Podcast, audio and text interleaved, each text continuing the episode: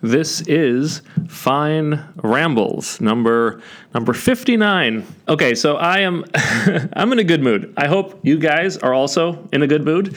Although, you know, who am I kidding? You guys are probably in you guys are probably in a terrible mood. I feel like everyone's confused these days. Let me know. Is there someone out there among you, my millions and millions of listeners, who feels that they totally understand the world today and they totally understand their place in their in that world and and everything is just going perfectly in all aspects of their life and the greater life of their community. I just got back from a month on the road. A month and it was quite a month. I think I put 3,200 miles on the rental car, and I was in like 14 different cities, and I saw a ton of my friends. Hello, friends.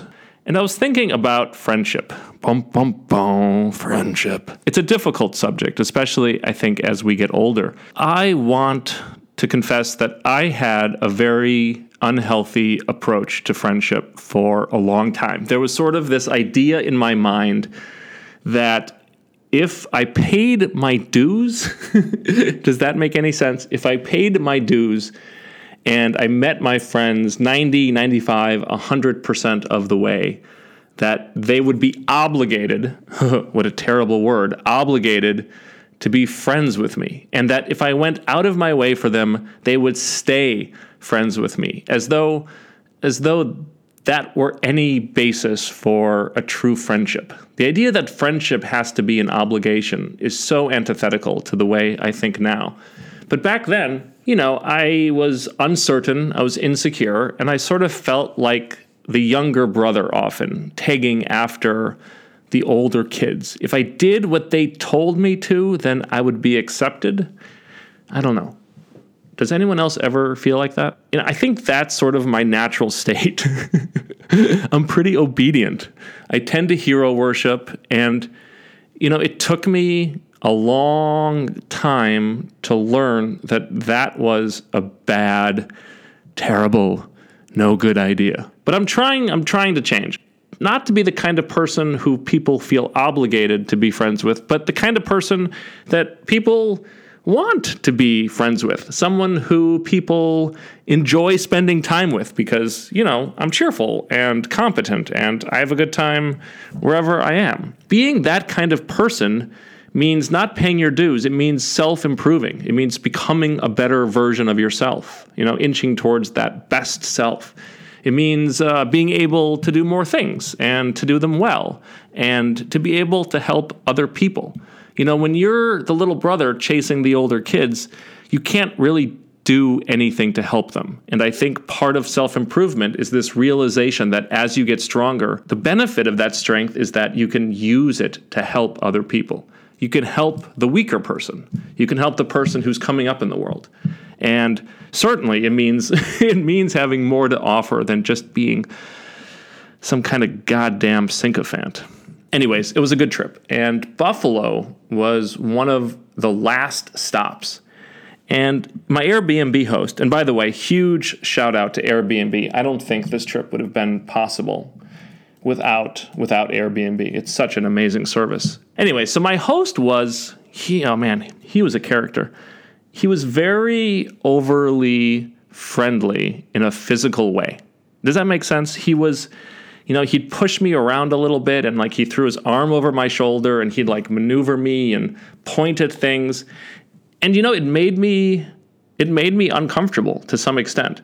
And I know we live in this age where like, oh my god, I'm a victim. My feelings got hurt.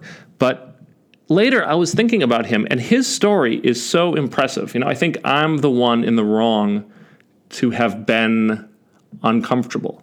He so here's his story. He he owned a home in a very dangerous, unpleasant part of Buffalo. He decided, rather than selling his house and moving somewhere nicer, that he would start to buy the homes around his. And so he did that. He bought these derelict, often abandoned homes very, very cheaply. And he put a ton of his own labor and his own capital into improving them, into making them really nice homes. Beautiful. They're these beautiful Victorian homes. And by doing this, he helped revitalize the entire community. People wanted to live there. He attracted people to this part of Buffalo. And he was so proud. He was so proud. He would point at the different homes and he would say, I bought this home for that much, and now this person lives there, and they're amazing, and they're a great tenant. And I bought this home, and he would wave to people on the street, and you could see that you know he was taking pride in helping revitalize this community. You know, not to be too cliche, although I feel like that's what this podcast is all about. You come for the platitudes, and you stay for the truisms. No, but he took a risk, right? He took a risk, and he ended up being a real force for good. And then I went over to this coffee shop. It was sort of the quintessential third wave coffee shop. And uh, oh my God. So uh, talk about modern excess. They were selling 12 ounces of coffee beans for $18. $18 for 12 ounces. Looking around this coffee shop, I just, you know, look, I'm an asshole, right? I'm an asshole and the lords of karma have taught me a hundred times that people are never the way they appear. Your initial perception is almost always wrong. But the fulcrum of the but. How can I put this? They they uh, they looked like they'd eaten too much avocado toast. right? They were they, were they were avocado toast aficionados. you know, sometimes I think the recent rise in nihilism and confusion is solely due to excess consumption of avocado toast. Anyways, all right, I'm being mean. I'm being mean, but yeah, it's kind of fun to be mean sometimes. Anyways, they they didn't seem robust they seemed fragile, as though if you took their avocado toast away, they would have a panic attack. They seemed they seemed complacent, as though the rest of their lives were going to be as easy and comfortable as the first years of their lives had been. And they seemed to have this sort of smug certainty that that was the case, that nothing would ever derail them from their, their privileged lives. And I think that's I think that's a huge mistake right now for anyone because we're living in an age of increased chaos. Uncreased, uh, uncreased, Matt, that's not a word. Increased, increased uncertainty, increased confusion. And, you know, I've been reading a lot of early texts, partially because of Taleb's Lindy Law, the idea that if something has survived for a long time, there's probably truth there. There's probably wisdom there. And also just because I'm curious to see how some of these foundational texts, like the like the uh, like the Hebrew scriptures or the Quran or the New Testament or the Tao Te Ching, I'm probably mispronouncing that, or the Analects of Confucius, how they rhyme, how they compare, how they're similar. So I was reading this book that was written by a 17th century Japanese samurai by the name of Miyamoto Musashi. And it's a great book. It's called The Book of Five Rings. And he, you know, there's another reason I read that book in particular, more than just the fact that it had survived for almost 400 years. Musashi, I'm probably mispronouncing that too. I apologize. Musashi was a doer. He was he was very successful as a warrior, as a samurai. He wasn't a bureaucrat. He wasn't a mandarin, right? He wasn't what, what Taleb would call an intellectual yet idiot. He wasn't someone without skin in the game, right? I mean, who who has more skin in the game than someone who's involved in personal combat? At the end of a very active life, during a very unsettled period in Japanese history, he wrote down a few pages distilling what he had learned. Anyways, there's a lot of wisdom to be discovered there. And he seemed to have two basic ideas. When you are in the midst of chaos, you have to be inwardly calm and clear. And then in the time of order, you have to remember the possibility of a time of disorder.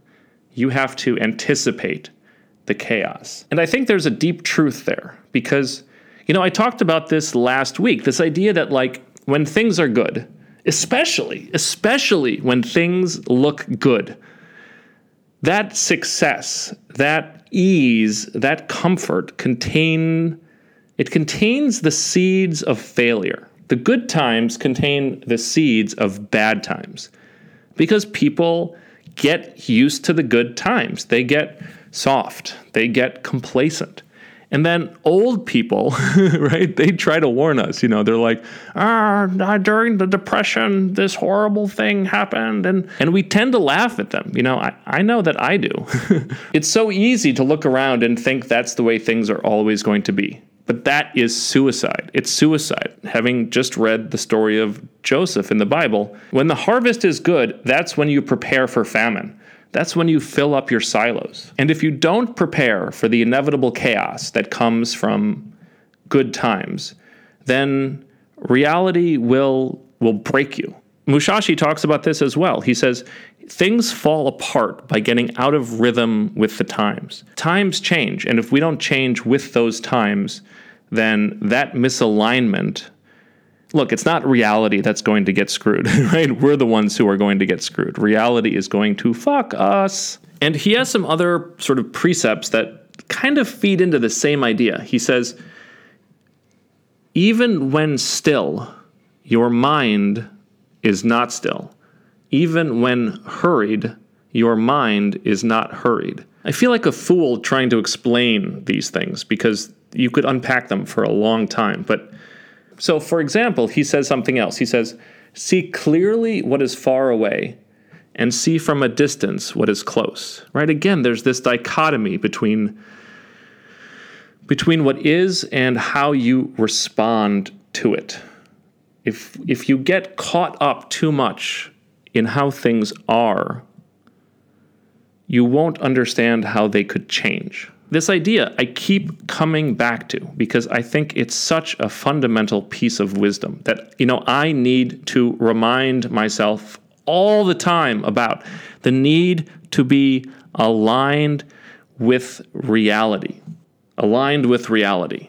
Things fall apart by getting out of rhythm with the times. Anyways, that got a little uh, that got a little tedious towards the end, so I apologize. I will Catch you next week.